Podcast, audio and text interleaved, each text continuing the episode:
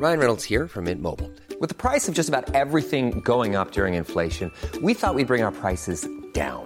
So to help us, we brought in a reverse auctioneer, which is apparently a thing. Mint Mobile unlimited premium wireless. Ready to get 30, 30, bit to get 30, bit to get 20, 20, 20, bit to get 20, 20, bit to get 15, 15, 15, 15 just 15 bucks a month. So, Give it a try at mintmobile.com slash switch. $45 upfront for three months plus taxes and fees. Promo for new customers for limited time. Unlimited more than 40 gigabytes per month. Slows. Full terms at mintmobile.com. Une émission réalisée en partenariat avec Orbis Géopolitique. Intelligence économique, veille, communication d'influence. Orbis mobilise un large spectre d'experts pour mettre la géopolitique au service de votre entreprise. Retrouvez tous nos services sur orbis-géopolitique.fr.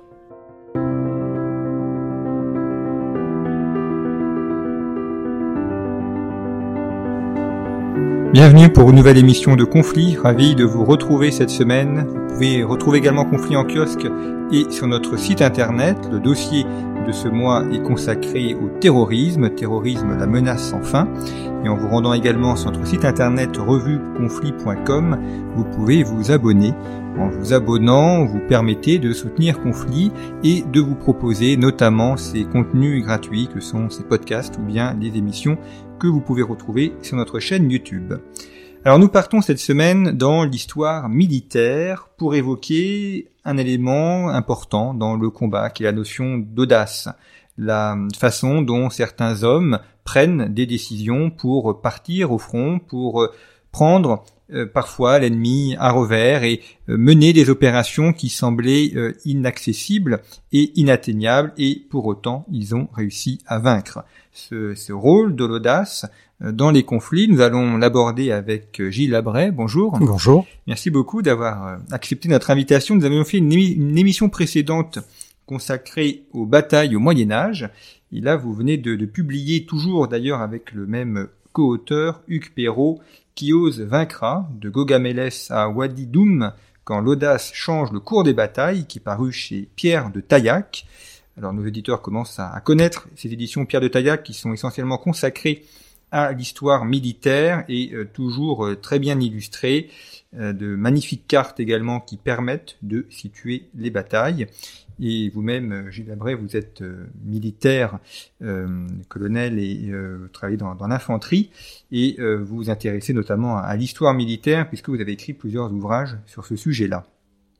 cette notion de d'audace. Euh, elle est, elle est à la fois évidente et en même temps pas complètement évidente parce que on a l'impression que dans la dans une bataille, eh bien il y a, y a le plan qui été établi, euh, il y a, euh, y a la technique, enfin le matériel, euh, il y a euh, les objectifs et donc un général ou un chef d'État qui fixe les objectifs et que euh, les hommes, à la fois on sent bien qu'ils ont un rôle important, évidemment qu'ils sont fondamentaux dans une bataille, mais en même temps est-ce qu'ils peuvent réellement avoir une part de liberté, une part d'audace Pourquoi avoir voulu étudier ce, cette vertu? Parce que l'audace Mhm. est une vertu euh, à travers ces batailles.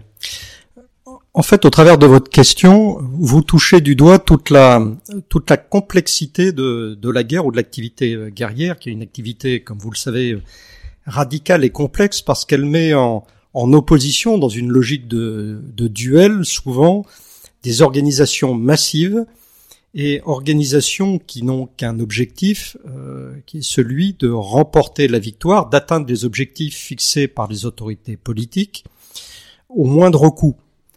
Euh, et c'est bien pour cela que euh, se mettent en place autour, et de plus en plus, autour de ces systèmes guerriers, des méthodologies de planification, de coordination, car il y a tellement de moyens dans les euh, trois dimensions, on pourrait même parler d'une quatrième dimension avec euh, les, euh, les champs immatériels, se mettent en place une, organisation et des systèmes qui visent à utiliser chaque capacité au mieux de ce qu'elle peut, de ce qu'elle peut offrir, sans créer de friction entre les systèmes.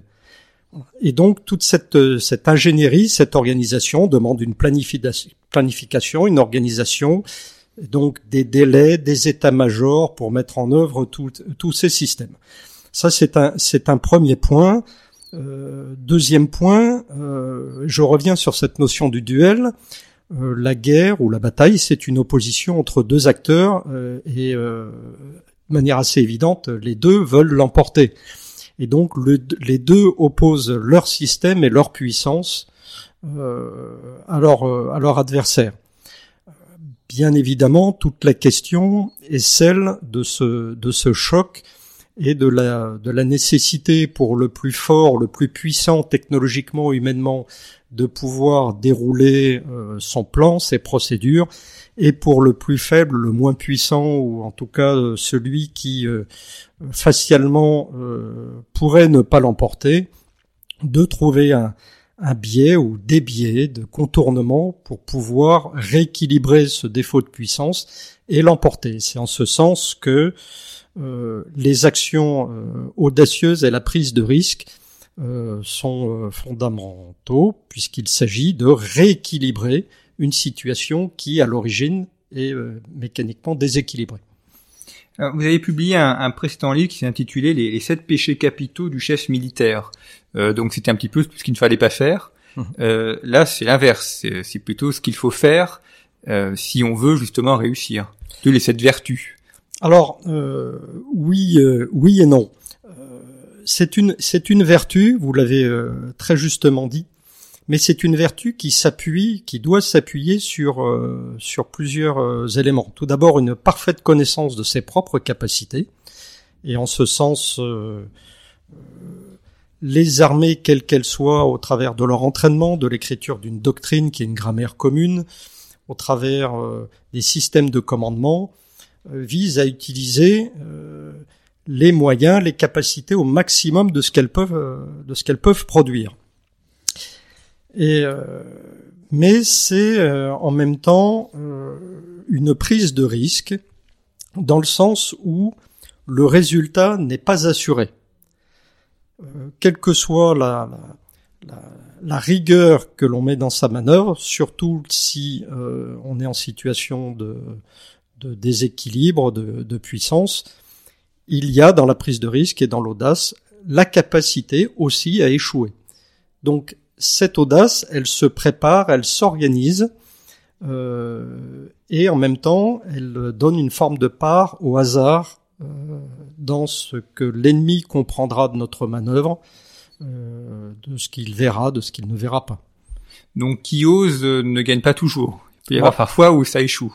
Alors qui ose ne gagne, ne gagne pas toujours sachant que, bien évidemment, et je, reviens un peu sur, sur, les, sur les termes, si vous le permettez, euh, aujourd'hui, tous les systèmes qui sont mis en place dans le milieu militaire ou civil visent à éviter le risque, à se prémunir contre le risque, à, mettre en place une forme de culture de la précaution, et le milieu militaire, euh, lui aussi, euh, rentre dans cette, dans cette problématique d'éviter le risque en euh, mettant en place des méthodologies, des systèmes, des procédures, des organisations et des entraînements qui visent justement à ne jamais être surpris. Euh, or ici, on prend les aspects sous un autre sens. L'audace, à bien y regarder, renvoie à une forme positive de hardiesse, euh, une disposition qui, qui porte au dépassement d'un certain nombre d'obstacles que l'adversaire peut nous fixer ou que nous pouvons nous-mêmes nous fixer au travers de conventions, et euh, ce dépassement pour atteindre un objectif. Et en ce sens, c'est un caractère qu'il faut, euh, une forme d'esprit qu'il faut rechercher et développer. La prise de risque dans le sens positif, c'est-à-dire celle que l'on génère pour déstabiliser l'adversaire, elle suscite souvent des réactions un peu plus négatives parce que euh, la finalité est moins assurée et on est moins dans un trait de caractère que dans une, une réalité physique. Et au final, euh, cette, cette prise de risque, il faut pouvoir la mesurer.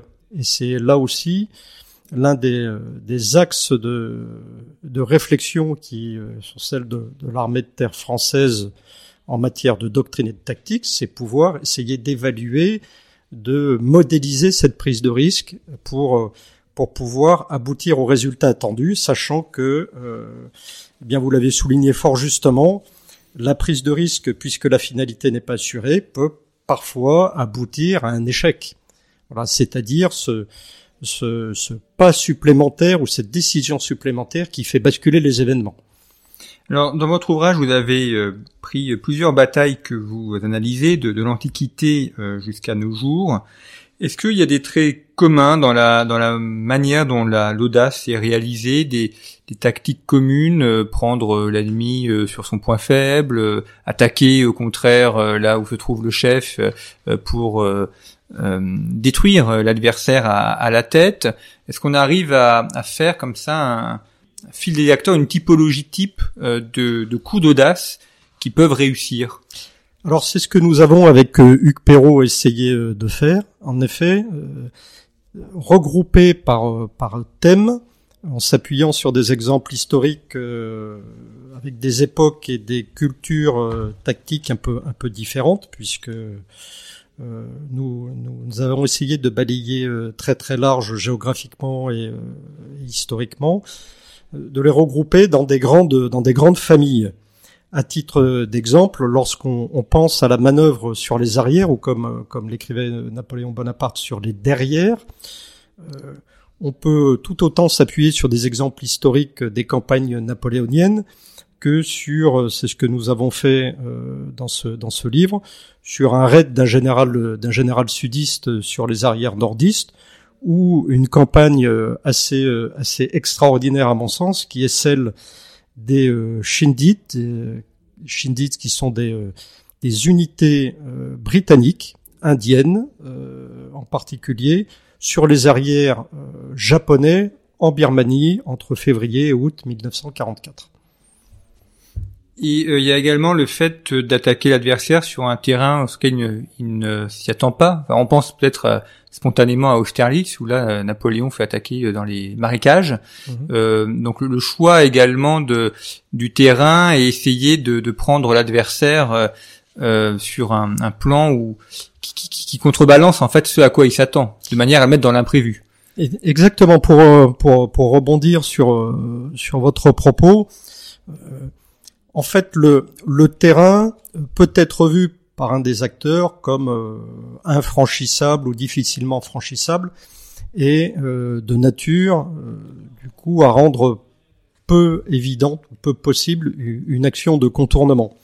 Et bien évidemment, lorsque on parle du, du, terrain et de ce contournement sur un terrain improbable, moi j'ai deux exemples qui me viennent en tête immédiatement.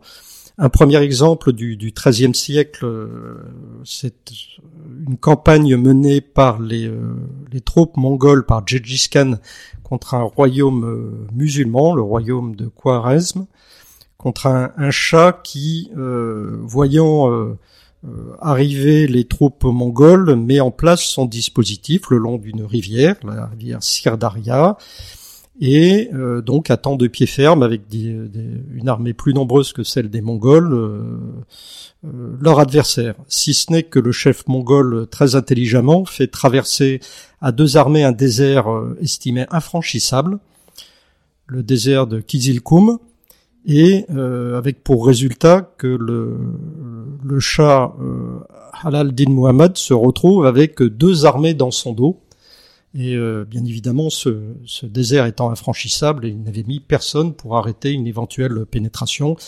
Et euh, cet empire, euh, cet empire turc, s'effondre en l'espace d'une année.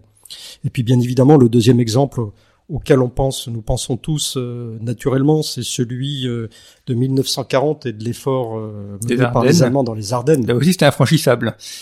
Alors, on a beaucoup, on a beaucoup tiré de conclusions sur ce caractère infranchissable. Je pense que l'état-major français était tout à fait conscient que euh, d'abord cet espace n'était pas infranchissable.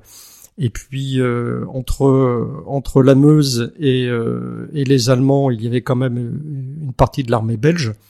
Mais à défaut d'être infranchissable, le franchissement était complexe et se heurterait mécaniquement pour celui qui le, qui le tenterait à des problèmes de délai, d'embouteillage sur les axes, etc. Et donc, du coup, bien évidemment, et conformément à la manœuvre que nous avions prévue, la manœuvre d'île, l'effort franco-britannique était, euh, était articulé autour euh, de la mise en place d'un dispositif en Belgique et très peu de moyens, euh, entre guillemets, de haute technologie et entraînés étaient mis en place face aux Ardennes. Donc ce, ce, choix était euh, en théorie euh, pertinent et intelligent. Dans les faits, c'est euh, retrouvé inadapté à la manœuvre allemande.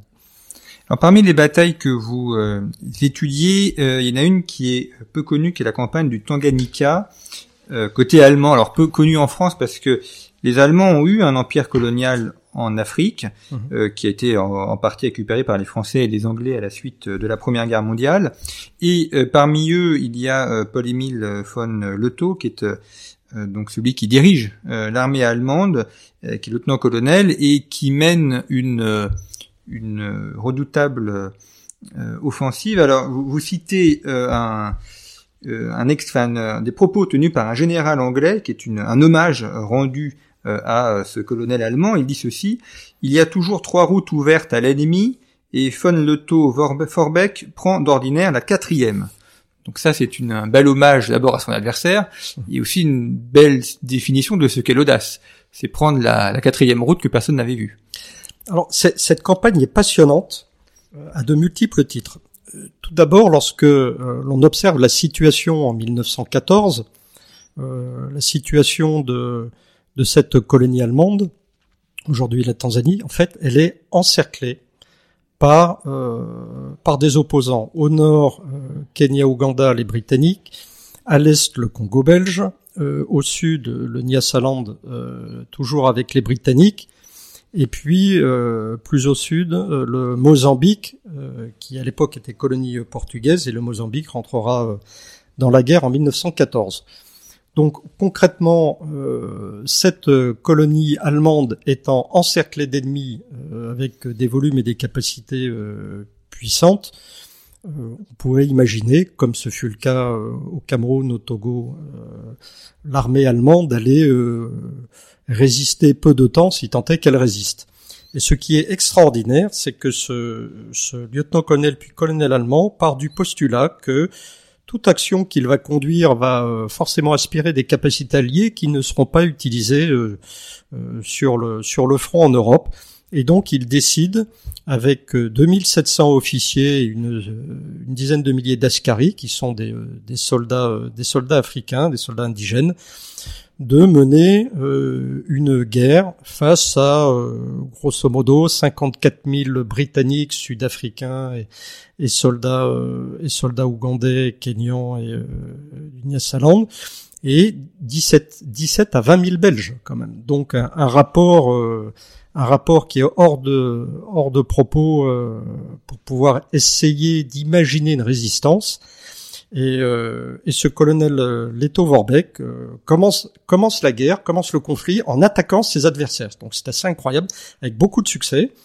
Et ensuite, euh, ses adversaires belges, britanniques et sud-africains montant en puissance et évoluant, eh bien, il adapte ses, ses méthodes en, en, en refusant, euh, je dirais, la logistique lourde, euh, qui est celle de ses adversaires, et en jouant justement sur les espaces. Et pour l'anecdote, euh, en dehors du fait qu'il a euh, entre guillemets usé un certain nombre de chefs euh, de chefs militaires alliés, parce que euh, je note le général Aitken, Wobsher, euh, Orion Smith-Dorian, le général Smuts et enfin le général Van Deventer. En fait, les, les, les alliés n'arrivent pas à trouver la solution pour le bloquer.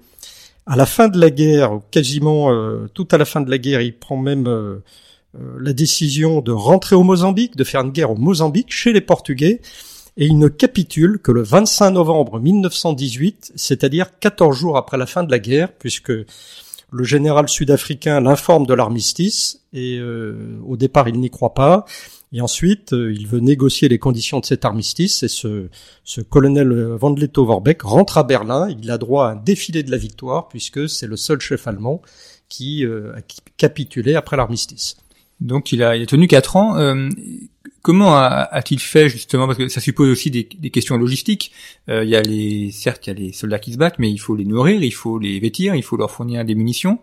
Euh, donc dans ce type de guerre, il y a la, question de la logistique et de et du, rapport aussi avec les populations civiles pour être ravitaillées est importante.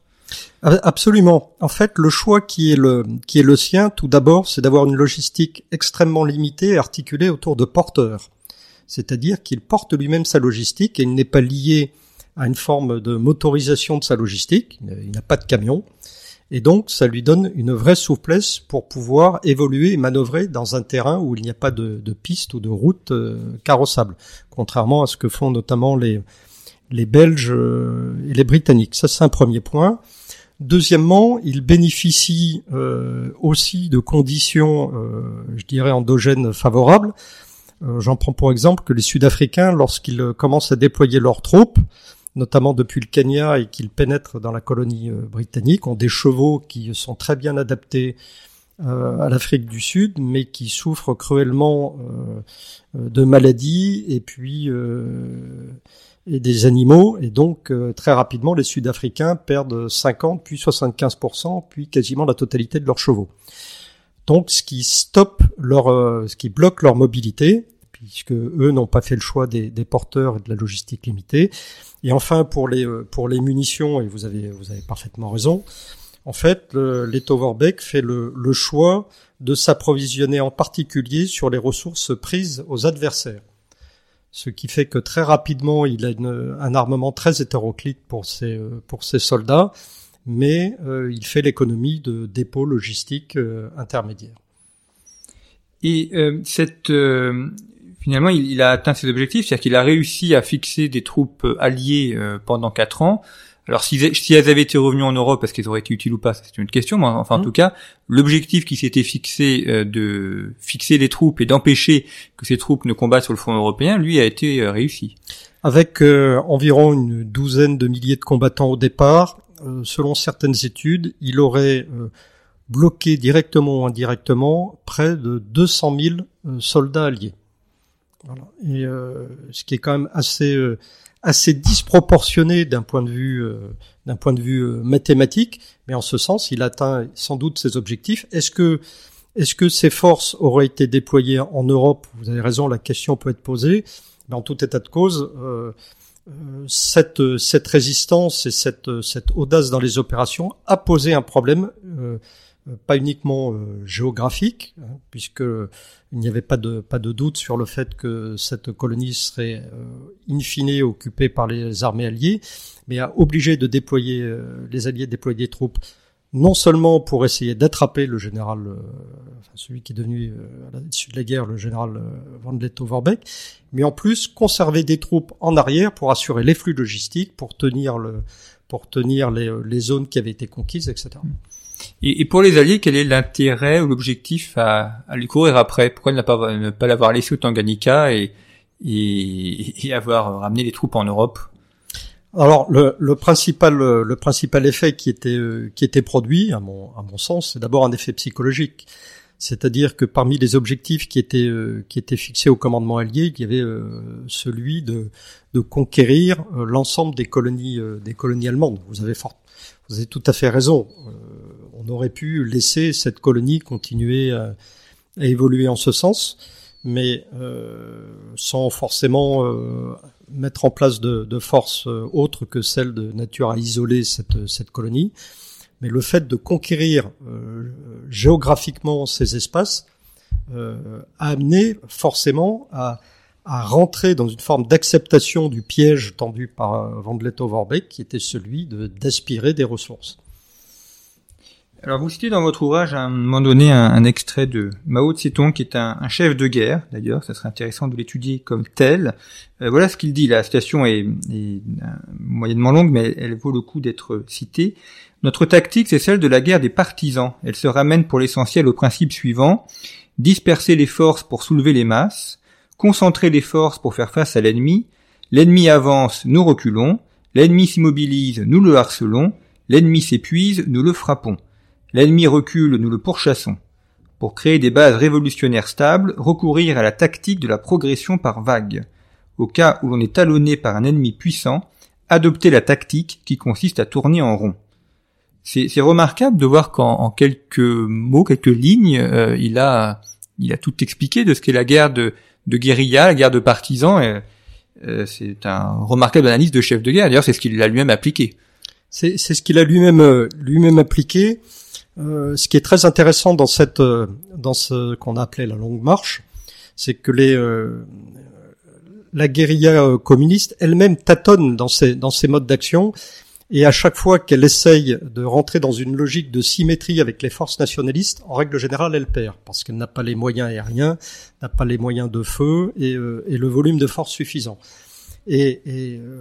C'est en ce sens que euh, Mao Tse-tung a, une vision extrêmement euh, pertinente du, combat qu'il est en mesure de mener, c'est qu'au travers de cette citation, euh, on voit en, filigrane le, fait d'un refus, d'un refus des règles, d'un refus d'une forme de, cohérence dans la manœuvre, de sorte que l'adversaire n'arrive pas à appliquer une forme de doctrine à son adversaire, mais est toujours en train de découvrir un mode d'action euh, original, audacieux, inattendu.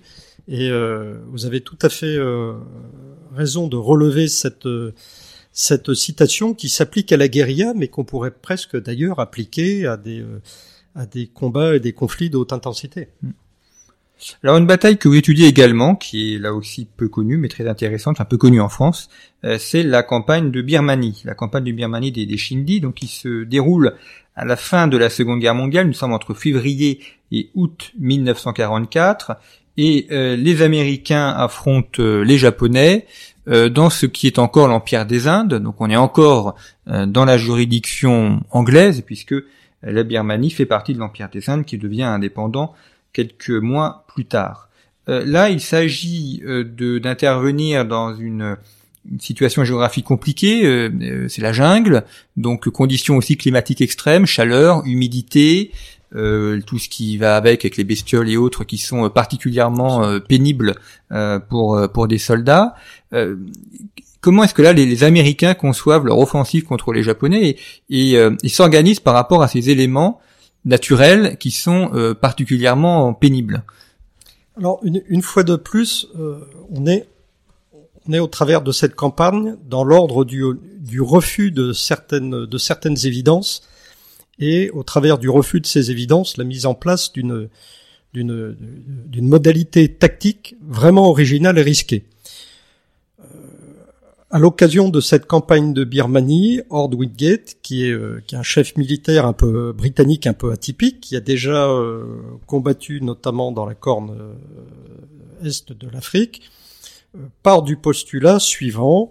Les troupes occidentales, culturellement sans doute, mais du fait de leur de leur entraînement, les troupes occidentales sont mal adaptées au combat en jungle sont mal adaptés euh, au combat sur les arrières et donc la jungle est le domaine privilégié du combattant japonais. ce qui avait été une, première surprise à l'occasion de la prise de, de, de Singapour, mais euh, cela se confirme euh, sur l'ensemble des, des, années où manifestement les Japonais, de par la rusticité de, de leurs soldats, la souplesse de leur système de commandement, et puis aussi des équipements assez légers, sont les maîtres de ce milieu. Et donc, euh,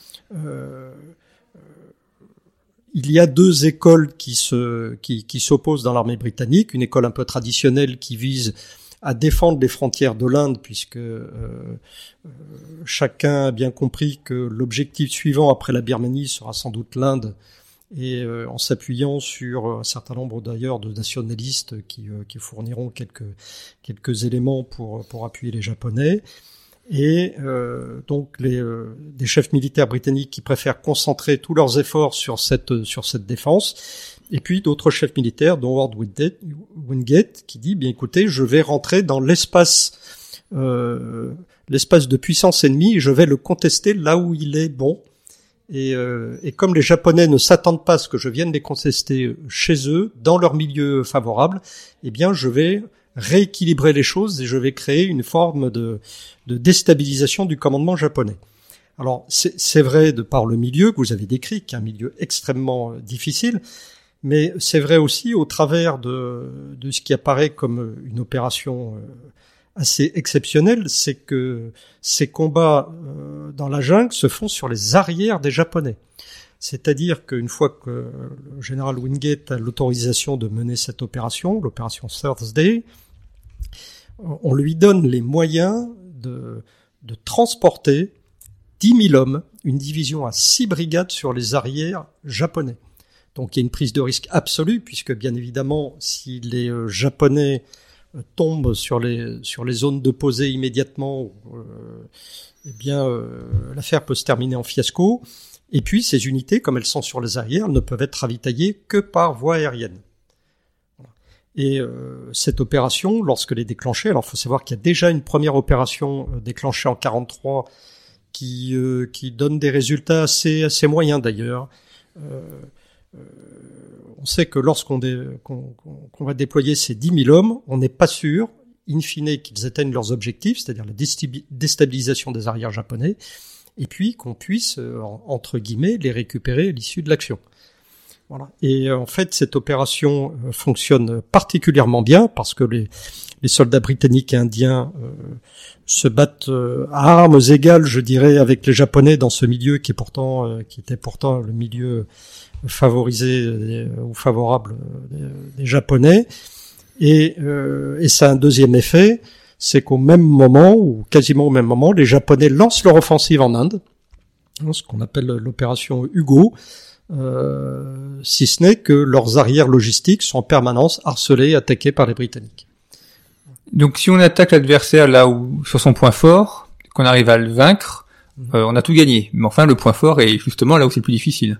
Justement, vous avez tout à fait raison. C'est là où c'est le plus difficile, c'est là qu'il y a la question de la prise du risque et du, résultat qui, est non avéré. C'est-à-dire qu'on peut très bien euh, comme c'est le cas avec euh, avec euh, atteindre son objectif et euh, contester euh, sa suprématie à l'adversaire dans un milieu qui est le sien. Et puis parfois, malheureusement, ça, cela échoue parce que soit l'opération n'est pas montée avec assez de, de précision, ou alors elle est tout simplement trop ambitieuse par rapport aux capacités réelles. Alors une autre euh, bataille que vous évoquez, on va revenir à l'époque antique, qui est la bataille de, de Leuctre. C'est intéressant mhm. aussi de, mhm. de voir comment euh, l'Antiquité euh, continue à, nous apprendre des choses et peut être abondamment étudiée. Là, il s'agit de prendre l'adversaire à, à contre-pied euh, donc nous sommes en 371 avant Jésus-Christ. Euh, c'est euh, donc à l'époque des, Grecs. il s'agit de donc ces chefs de Thèbes, Épaminondas, et on a une bataille dans une plaine qui est la plaine de Leuctre. Et face aux Thébains, ce sont donc les, les Spartiates avec la célèbre phalange spartiate qui a qui a vaincu euh, Athènes, et les Spartiates sont euh, particulièrement réputés pour leur capacité de combat euh, terrestre. C'est ce qui a toujours fait leur, spécificité, Athènes étant traditionnellement présentée comme la puissance thalassocratique. Et là, les, Thébains, à l'époque, Thèbes, c'est pas du tout la, enfin, c'est pas une grande puissance. ça n'a pas l'aura qu'a Sparte au même moment qui vient en plus de vaincre le numéro un qui était Athènes, et pourtant ils parviennent à les battre et à mettre en déroute cette phalange. Alors, vous avez raison, une fois de plus, de, relever ce que l'Antiquité euh, et l'histoire peuvent nous apporter, y compris pour euh, pour euh, nos opérations aujourd'hui et, et, au-delà même du milieu du milieu militaire. Ce qui est très intéressant sur cette bataille de l'Ocre, c'est le le refus de de suivre une règle et du coup mettre le, le l'adversaire face à une situation qui est inattendue. À cette époque, pendant la guerre du Péloponnèse, par, euh, par principe, l'aile qui est la plus puissante dans chaque armée est l'aile droite. C'est là où on met les meilleures unités. Et donc, lorsque les deux camps se font face, euh, les deux ailes les plus puissantes ne s'opposent pas. Euh, c'est une sorte de c'est une sorte de règle qui euh, qui est euh, établie, qui est euh, acceptée par tous, qui s'explique aussi autour de la manœuvre de la phalange. Etc. Et le, les Spartiates sont maîtres en la matière. Et à cette occasion, Thèbes, qui est qui est la puissance émergente, qui qui commence progressivement, doucement, mais sûrement à prendre une place particulière dans les dans les dans les relations entre entre cités, décide, euh, c'est le choix de, du chef euh, Thébain et Paminondas, décide de ne pas jouer le jeu. C'est-à-dire que ses forces les plus puissantes, ils ne mettront pas, ils ne les mettront pas sur euh, l'aile droite, mais sur l'aile gauche. C'est-à-dire que les deux, les deux forces les plus puissantes se font face. Ce qui est assez, euh, assez original et, euh, et donc lorsque les Spartiates le, le, constatent, ils sont un petit peu gênés. Et puis il y a un deuxième élément, c'est que L'épaisseur de, la phalange, le nombre de rangées de la phalange, euh, sont quasiment normés. Là encore une fois, c'est un rapport entre la puissance et la capacité. Plus on met de rangées, plus on, se gêne à l'occasion du choc.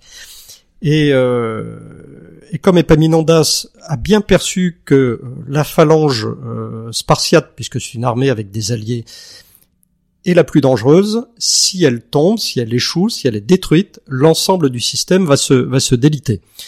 Donc il fait le choix de mettre ses forces les plus puissantes, et notamment le bataillon sacré, qu'on appelle le bataillon sacré, les 300 meilleurs euh, combattants de Thèbes, sur euh, son flanc gauche, face au, roi, euh, au roi spartiate Cléombrote, Brote, pardon. Et en plus, il, met une épaisseur de, dans sa phalange supérieure à celle des Spartiates. Et le reste de son armée, en fait, il l'a fait reculer pour éviter le contact. Et donc les Spartiates non seulement sont surpris, ils n'ont pas le temps de réagir parce que euh, Epaminondas très intelligemment a mis euh, a mis un rang de cavaliers euh, devant euh, devant cette son aile gauche pour qu'on voit pas très très bien ce qui se passe.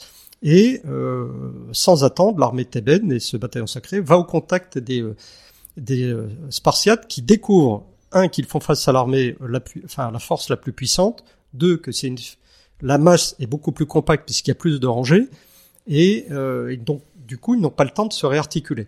Et c'est en sens que euh, Epaminondas, qui renouvellera d'ailleurs cette action à l'occasion de la bataille de Mantinée, euh, déstabilise les règles et prend son adversaire à contre-pied. Et du coup, ça demeure une des, grandes batailles de, l'Antiquité.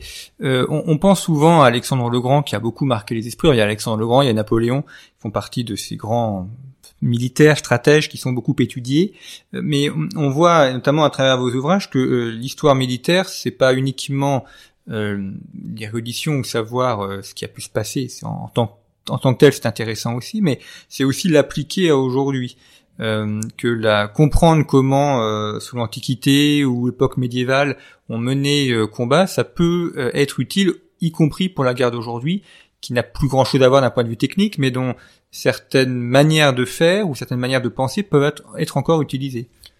Absolument. Et, euh, je vais partir, si vous le permettez, de la bataille de Leuctre justement pour euh, pour aller pour aller en ce sens.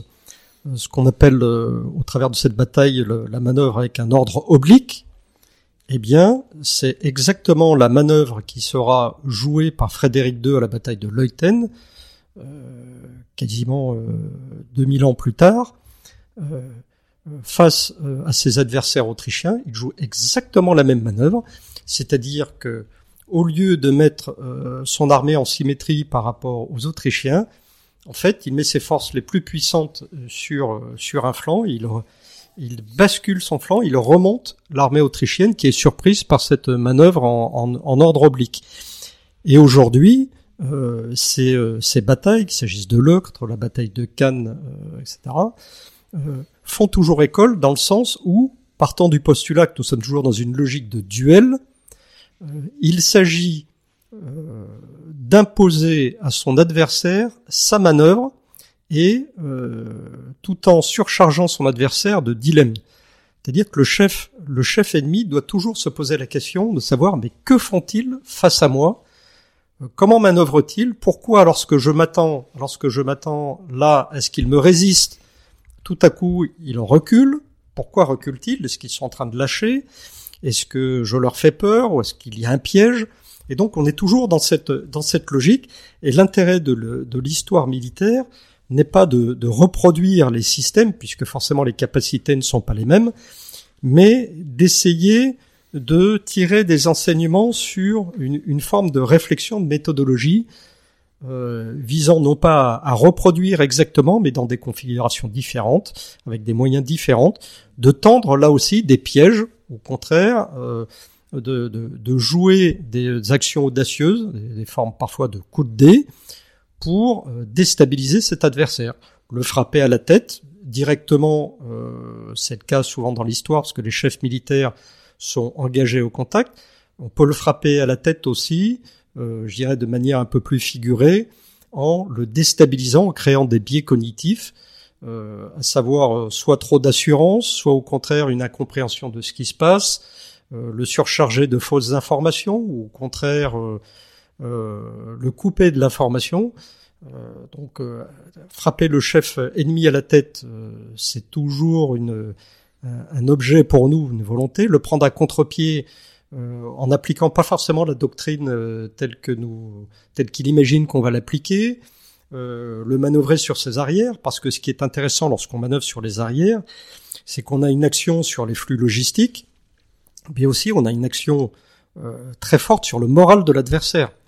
Une armée, elle a toujours un lien, une sorte de fil avec sa logistique, avec avec son pays parfois, le but étant de conserver une, une, une forme d'autonomie de, dans l'action. Lorsque ce, ce, fil est coupé, il y a une vraie action morale de l'adversaire qui non seulement ne fait plus face à son ennemi devant lui, mais tout autour de lui, et il n'est plus en contact avec ses bases arrières. Et donc, euh, le, pour le moral du soldat comme du chef, là encore une fois, on touche à, euh, je dirais, un ressort historique euh, traditionnel classique qu'on essaye encore de mettre en œuvre. Dernière question, Gilles Labré, pour conclure cette, cette émission. Nous, nous commémorons euh, le 200e anniversaire de la mort de, de Napoléon. Euh, dans toutes les batailles napoléoniennes, quelle celle, pour vous, quelle serait celle qui euh, correspondrait le mieux à, une bataille où Napoléon hein, ou Bonaparte a fait preuve d'audace et a permis de renverser une bataille qui était vue comme perdue et, et qu'il a malgré tout réussi à gagner. Alors, si on en revient à des batailles qu'il était euh, sur le point de perdre pour des problèmes de rapport de force, on pense bien évidemment à l'action du général Dezay à Marengo qui intervient opportunément, ce que fera moins opportunément le, maréchal Grouchy à Waterloo, mais qui intervient euh, opportunément à Marengo, donc en 1800, pour euh, pour faire basculer justement et déstabiliser le dispositif le dispositif ennemi. Parmi les parmi les actions les plus les plus audacieuses, sachant que je, je, je permets d'insister, l'audace euh, n'est pas l'impétuosité ou une, une, prise de risque folle, c'est aussi un, un, calcul extrêmement fin. Une, une bataille qui, que je trouve assez exceptionnelle d'un point de vue stratégique et tactique, c'est la bataille d'Iéna. La bataille d'Iéna, euh, qui vise pour le pour Napoléon à engager le combat avec les Prussiens, donc nous sommes en 1806, avant que ces Prussiens euh, ne fassent eux-mêmes jonction avec un fort contingent russe qui euh, qui est en train de se déplacer plein ouest, qui, contingent russe qui sera qui sera battu un petit peu plus tard mais euh, Napoléon Bonaparte veut vaincre les Prussiens avant que ceux-ci ne fassent jonction avec les Russes. Et donc, il fait une manœuvre extrêmement habile pour euh, obliger les Autrichiens, qui ont bien compris la manœuvre et qui essayent de, se replier, pour les engager au combat. Euh, lui-même prend contact avec les Autrichiens, ce qu'il croit être le cœur de l'armée autrichienne à Iéna. Et, et d'ailleurs, contrebat une manœuvre autrichienne euh, qui vise à reproduire d'ailleurs un peu ce que ce que faisait Frédéric II avec l'ordre oblique, sauf que Napoléon Bonaparte euh, non seulement a bien a de très fortes connaissances historiques et euh, il connaît par cœur les campagnes de, de Frédéric II, donc il ne tombe pas dans le piège. Et en même temps, il met sur les arrières autrichiens un corps aux ordres du maréchal Davout, qui lui fait face en fait à ce qui va se, ce qui va être euh, la partie la plus imposante de l'armée autrichienne à Auerstadt. Et donc il y a deux batailles qui se passent en simultané, une bataille au contact sur Iéna et Napoléon Bonaparte fort intelligemment a fait manœuvrer un corps sur les arrières autrichiens qui tombe euh, sur une armée française qu'il n'attend pas, euh, qui d'ailleurs se dit en passant est beaucoup plus faible en effectif, mais très dynamique et, et active et dans le, je dirais que dans le même espace géographique, deux batailles se déroulent euh, et deux batailles qui sont deux belles victoires qui font que l'armée prussienne s'effondre. La, l'armée de Frédéric II. Il faut, faut garder en tête que euh, à cette époque, il y a une vraie, un vrai mythe autour de l'invincibilité de l'armée prussienne. Cette armée prussienne qui s'effondre en l'espace de 48 heures. C'est une manœuvre vraiment à la fois euh, pertinente intellectuellement, et d'une grande audace et une audace qui, euh, qui porte ses fruits. Bien, merci beaucoup, Gilles Albré, d'avoir évoqué pour nous cette audace. Je rappelle le titre de votre ouvrage, euh, qui est euh, coécrit avec Hugues Perrault, Qui ose vaincra, de Gogamelles à Wadi Doum quand l'audace change le cours des batailles que l'on peut retrouver aux éditions Pierre de Taillac. Toutes les références de l'ouvrage sont euh, sur le site internet de Conflit, bien évidemment. Et puis euh, une précédente émission euh, avec le même co-auteur et le même éditeur qui était donc consacré à la guerre au Moyen Âge. Merci pour votre fidélité et je vous retrouve la semaine prochaine.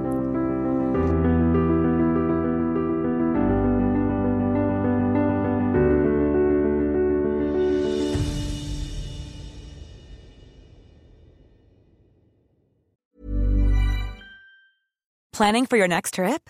Elevate your travel style with Quince. Quince has all the jet setting essentials you'll want for your next getaway, like European linen, premium luggage options, buttery soft Italian leather bags, and so much more. And is all priced at 50 to 80% less than similar brands. Plus, Quince only works with factories that use safe and ethical manufacturing practices. Pack your bags with high-quality essentials you'll be wearing for vacations to come with Quince. Go to quince.com slash pack for free shipping and 365-day returns.